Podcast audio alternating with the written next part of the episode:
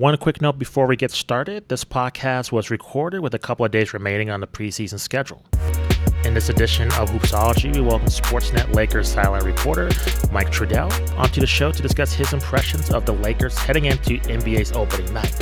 He addresses what improvement LA needs to make in order to make a championship run, and he also gives his predictions as to how Carmelo Anthony, Russell Westbrook, and Anthony Davis will gel on and off the floor. Now enjoy this episode with Mike Trudell.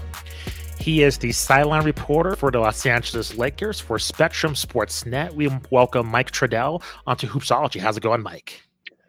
Doing great, uh, Justin. What's going on, man? How you doing?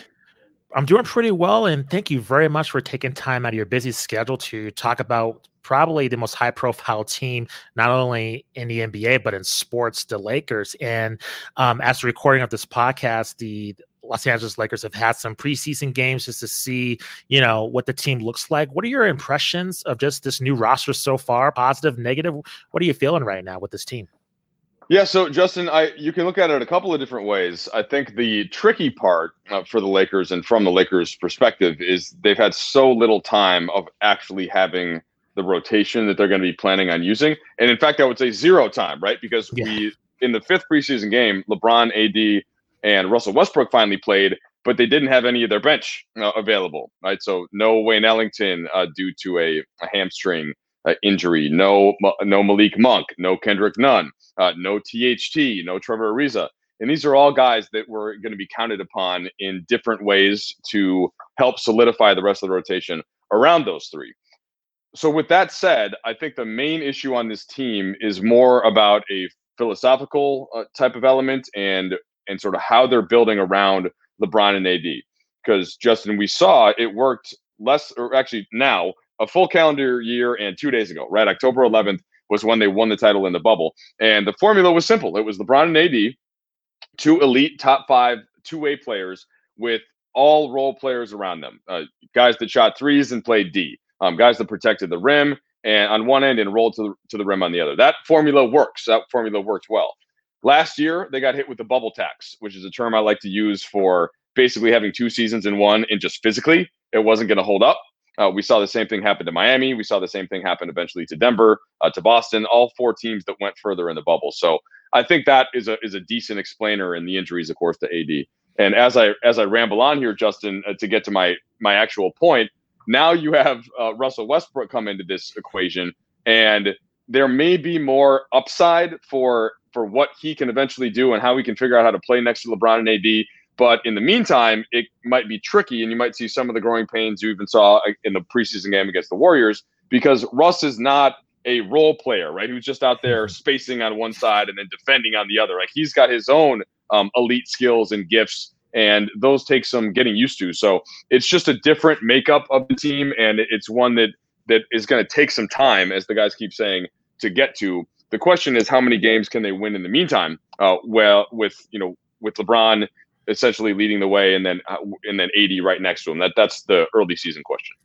How is Westbrook acclimating to this team? I know it's kind of the honeymoon period. I mean, we, we barely got in any preseason games so far as recording of this podcast, but is his vibe positive in terms of how he's acclimating to his teammates? I know, um, I believe himself, um, LeBron, um, and Anthony Davis dubbed themselves 360, so a little bit of a camaraderie thing there. Uh, how has he been adjusting to LA so far?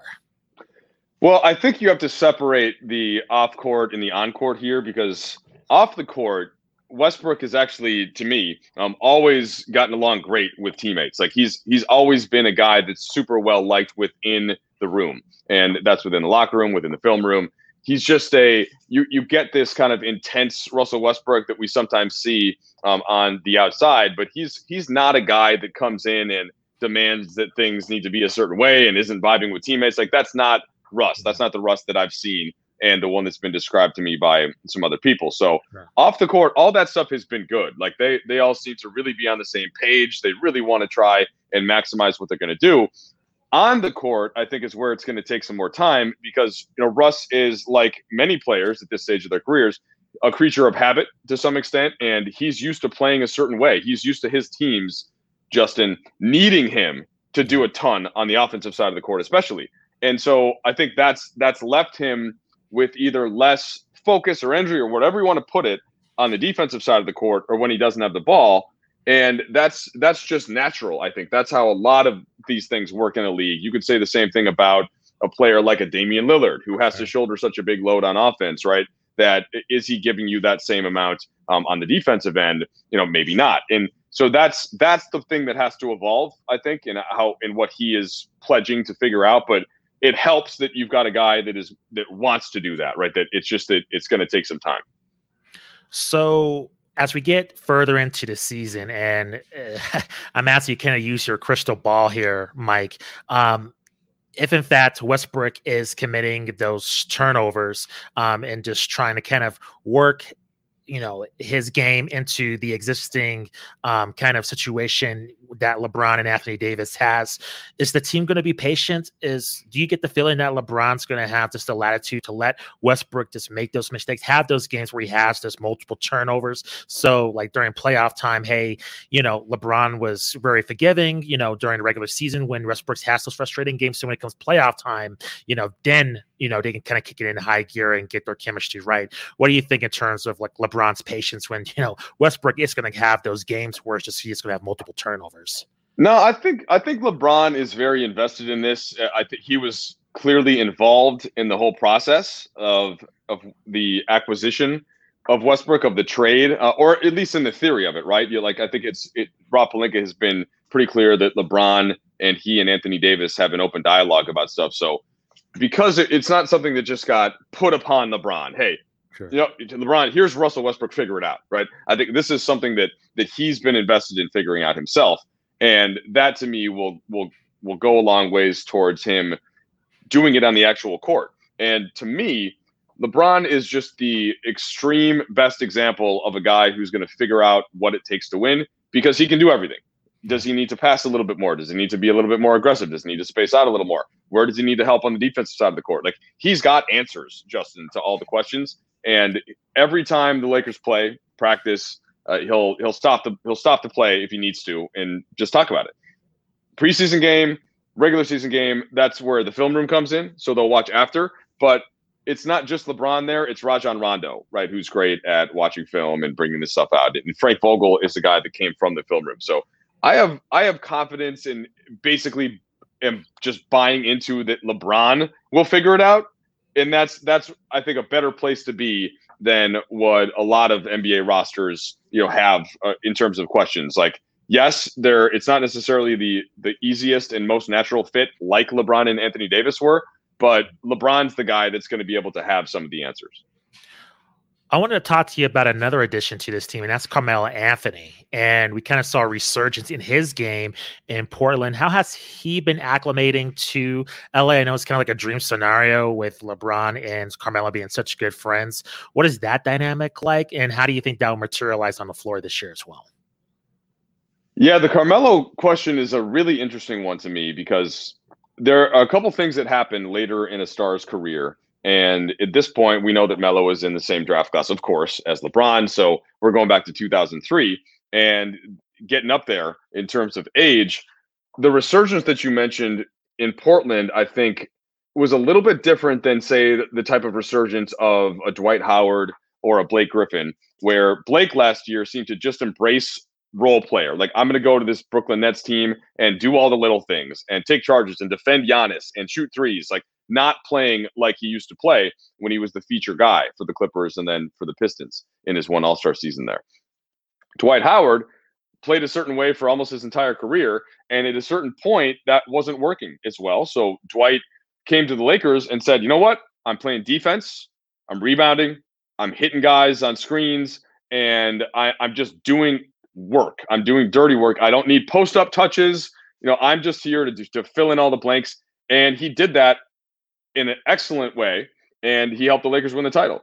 Carmelo Anthony, to me, went to Portland and basically played like he's always played. He just came off the bench and carried some scoring load that way, as opposed to the starting role. And I think there were parts where that worked because you know the the inferior opponents that you're going to see off the bench, a and b, um, he still is of course a high level shooter. Uh, he shot 42% from three, but he also was inefficient overall, where he shot 42% from the field. And that's what I think they have to figure out he's not he's not a defensive plus at this point of his career. Um, defense has never been right the the biggest part of his game, but can he find a way to just take the shots that are that are best for what the Lakers want in that setting off the bench and not necessarily go into the dribble back down, you know, turn around two game that uh, that was more effective for him earlier in his career. And and we don't know that yet. That's the other kind of thing that takes time where he's figuring out, okay, well, do I need to play the same way I played in Portland or is there a whole new way that I have to play here? So that to me, Justin, is more of an open question that uh, that we're going to have to take some time to see. Mike, um, you mentioned just the the bubble tax, and I want to ask you about this the last two years for this Los Angeles Lakers team in terms of the athletes that that make up the Lakers and just also the fan base.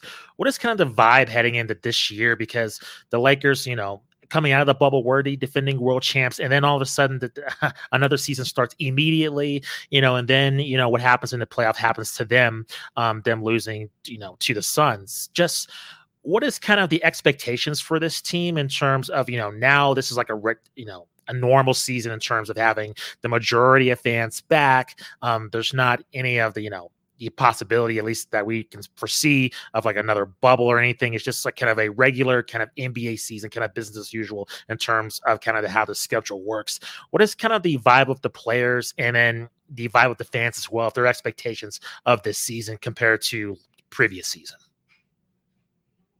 well, I would say it's definitely title or bust. I don't think this group of players is going to be happy with something outside of that, uh, even if it's it's a you know it's it's not looked upon as being easy by any means. And they, I don't even know if if they are the favorite. I think in their own minds they feel like if they you know look, this is still LeBron, it's still Anthony Davis, it's still a bunch of proud veterans. They feel like they have enough talent to win. They'd also know that it's never guaranteed. A lot of it depends on health later in the season, but from the fan base perspective I just think it was such a bummer that for Laker fans to have that magical run in the bubble, but only be able to watch it on TV, not be able to share those moments at Staples Center, um, not be able because that's Justin, that's part of what the beauty of for all of us that work in sports. It's that collective feeling, that collective experience. And it's just a little different when you got to do it on FaceTime, right, with your grandpa um, across the country or what what have you, and, and that you can't take your kids to a Laker playoff game. So, and you don't get to get the parade. So, as much as it was amazing that they won the title, and, and of course they wouldn't trade that for anything, it's just also, I think, I think it leaves a certain amount of hunger, right? Still, that all right. And Rondo has said this, Dwight Howard has said this, LeBron has said this. They're really motivated to try and get this a title that they can share, right? A title that they can celebrate with the fan base because they know that that was that left a lot to be wanting. Um, as proud as they were to raise banner number seventeen. So, Mike, who do you think provides the biggest roadblock in the West? Um, you know, with Golden State, Klay Thompson, his um, return is pretty imminent within the next couple of months, and then you have like you know different teams, you know, jockeying for position. So, who do you think is going to provide kind of the biggest kind of roadblock and cost the Lakers the most problems this year within the Western Conference? Yeah, so it's it's a really it's a really interesting year for the Western Conference because you have you have some teams that I think could have been elite, you know, right there with the Lakers and with the Suns, like the Clippers. But of course, Kawhi Leonard goes down, and nobody knows if he's even going to be uh, be able to come back at all for this season. Then you have Denver, who has Jamal Murray. He tears his ACL in April. He's not going to be back till later in the season. And you think that that just those alone, right? One injury to a star in the NBA, it just makes a huge deal. It just does. So with that said, I mean, I I give Phoenix probably the most respect out of the teams that uh, that are among those contenders. And I think they earned it with a caveat. Now, now they don't want to hear this, right? But mm-hmm. of course, Anthony Davis stays healthy. I think the Lakers beat them. They were up two to one. They had no answer for AD. He had 34 points in games two and games three. He was getting to the free throw line um, whenever he wanted. And this was with a LeBron James who wasn't 100% healthy. And I understand that Chris Paul wasn't 100% healthy either. But ultimately, if AD stays healthy, Phoenix is out in the first round. But they still played really well. They went on and they handled business in the rest of the conference. Um, I think they're better than Utah. Clearly, Utah is a really good regular season team to me, uh, Justin. But we just know that the ceiling is a little bit lower based on the way teams play against them in the postseason. And So I, I think you you got to give Dallas uh, you got to pay attention to Dallas because of how great Luka is and just catching him in a playoff series. We'll see if Kristaps can take a step uh, this year, be healthier, etc. We'll see if somebody else can emerge alongside Luka. But in terms of just complete teams, yeah, I I I think the Lakers are at a massive disadvantage from a continuity standpoint, but they have the talent. And by the time the playoff comes and they're in a series, it's are you going to pick somebody to, to beat LeBron and Anthony Davis, um, plus Russell Westbrook in the degree that he's integrated by then, to beat them four times? I just I can't pick that. You know, you could see it happening in certain circumstances, but that's the long answer. The short one is I would put Phoenix um, high on that list, and then sort of a we'll see about Jamal Murray and Denver once he gets back. And and by the way, Golden State has to be mentioned too, right? Like Golden State, yeah. they just their question mark is Klay, and how sure. how much of Klay is Klay, and how much can Jordan Poole approximate that? So I've got I I, I don't want to dismiss uh, Golden State though. I, I got to put them in that in that group for sure. Well, I think it makes it very exciting because there's a lot of what if scenarios. So even though I do think the Lakers probably have the most talent. I mean, it's still a question mark in terms of how all those pieces will fit together. But at the same time, other teams that are, you know, deemed at the top of the West, they have question marks too. So it's just kind of interesting to see how that will play out. Um, I want to ask you about LeBron specifically. How do you think that the fans have responded to LeBron since his tenure in LA? Have they kind of adopted him as kind of, you know, seeing him as part of the Laker family yet? Or kind of does he need to win another title? What's his vibe? What's his vibe with this team overall? Because it has a lot of just players from other teams, you know, doesn't have those like homegrown kind of Laker talent, but I guess that's kind of the Laker MO in, in their history. But what's kind of the vibe with LeBron specifically in regards to the fan base of Los Angeles? Have they adopted LeBron as like the, not only the leader of this team, but also just in the aftermath, whenever LeBron retires, you think he'll he'll kind of have that all warm welcome whenever he does come back to Staples Center after his playing days are over. Oh yeah, no, Justin. For me, once you win the title, you're yeah. in. You know that gotcha. that I like. Of course, would another title be great? Sure, but the whole point, the whole existence of the Lakers is based upon winning championships. Like that's what they're there for. That's what the precedent has been throughout history. And every star that's ever played for the Lakers has a chip.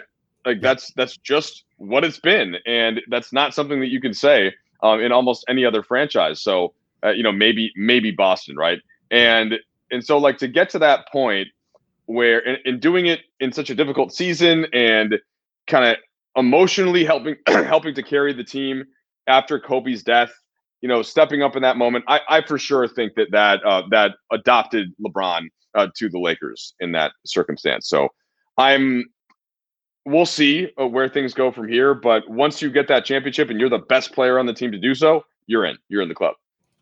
Gotcha. I guess I, I probably just asked that just because of just the, the circumstances, like you said, that dynamic of not actually winning the title in front of fans, just, you know, like you're saying, it being more like remote and distant. I'm just wondering, like, how was the the vibe there? But like you said, it's he won won the title. Means necessary doesn't matter. He got the chip.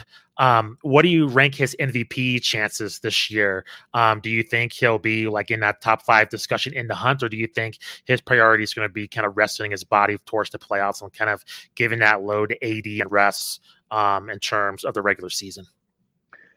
So I think he'll be in the mix. He still is LeBron James, and if he's on the court I don't care if he's having Russ do a little bit more, or if he's having AD do a little more. He's still LeBron. Like, and we saw him physically looking just as good as he looked last year. Right? There is no drop off to me. He looks just as explosive. He's jumping just as high.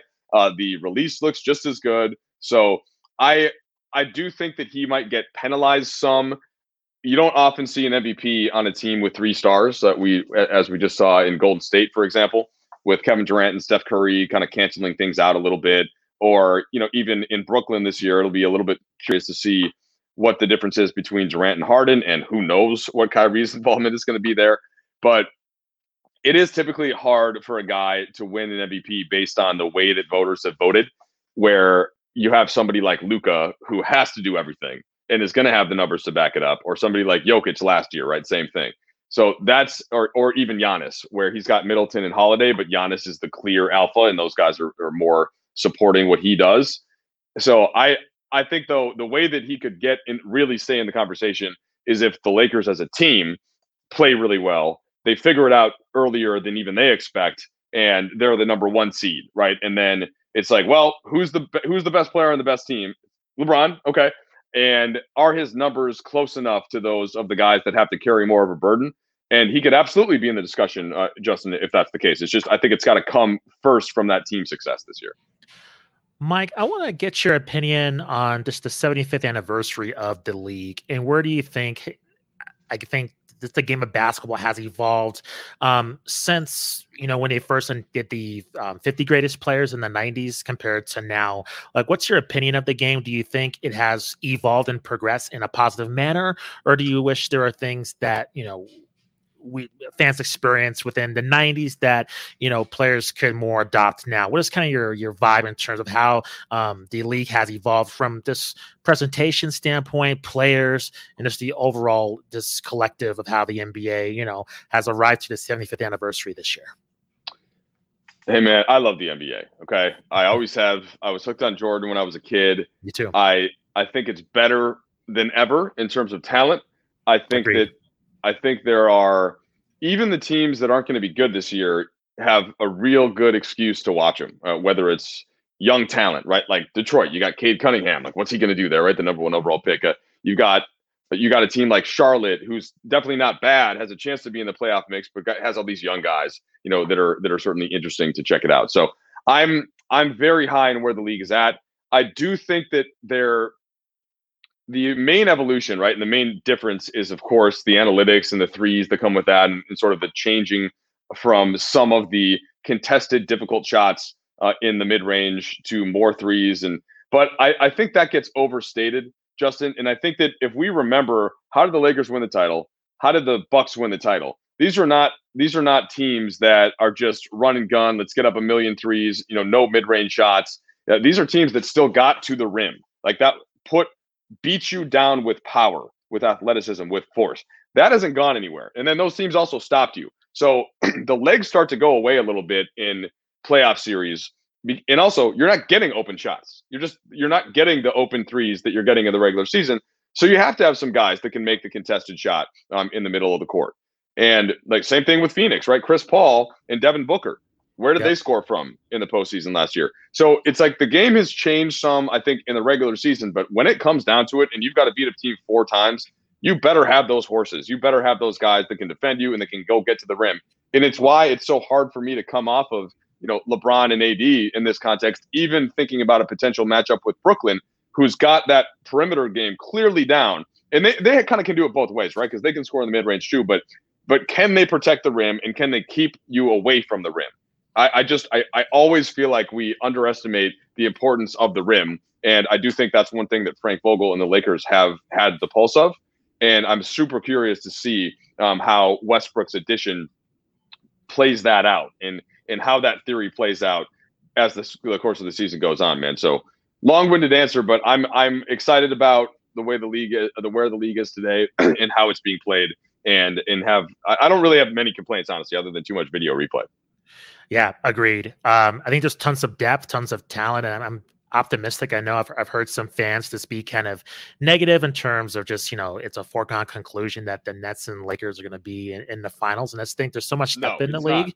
Yeah, yeah it's, just, yeah, it's just, it's, it's, it's, it's, yeah, it's just, it's stacked. And it just like, it just boggles my mind because even, you know, a team that might look mediocre has really compelling stories and could make, could make a run. Um, so I think it's going to be really exciting. Um, before I let you go, Mike, I want to ask you um, just about the Clippers getting their own arena. You know, I live, um, you know, in the Southwest along with my um, co-host Matt, and you know, we don't have really a vibe of like the, the Lakers and um, the Clippers sharing their own arena. So with the Clippers getting their own facility, what is that dynamic going to be like? This may be a, a foolish question, but does that have any ramifications with the Lakers? Do they are they happy that the Clippers are going to get their own arena?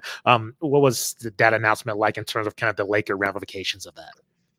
So, uh, Justin, I'm totally honest with you. I have no idea. I, I, I it is not something that's come up uh, to me that I've heard in Laker circles. Like it's, it's just, uh, I, I think that when I moved to Los Angeles in 2008, what was, and, and granted, part of this is expected because I actually worked for the team, but this is a Laker town. You know, I just, yeah. I've, I've seen, I, that's what I've seen um, in my time here, and that's I think the way that the Lakers view it. So oh, whatever. I, I think for the Clippers, separating, however that impacts the Lakers, like I, I'm sure that they're quite happy to have their own building, right? That that's got to be exciting for them for sure. But I don't see that really impacting the Lakers necessarily, and, and I don't see that impacting uh, Laker fans who, who I think are are always going to be about the purple and gold, right? Uh, regardless yeah. of what the circumstances are. Well, Mike, I really appreciate the chat. Thank you very much for this uh, chopping it up with us about the the Lakers. Can you let our viewers and listeners know where they can find you on social media, um, where they can catch you just doing the sideline reports, and then anything else you want our um, audience to know about? Hey, no, you know, no, no plugs necessary. Uh, you, you can find me on Twitter. Uh, just Google it, whatever. Um, watch the Laker games. You'll see me. Um, it's all good. It's been my pleasure to join you, man. Good chopping it up on hoops with you, and, and uh, best of luck with everything in the future. Awesome, Mike. Thank you very much. Appreciate it. Okay. Thanks, man.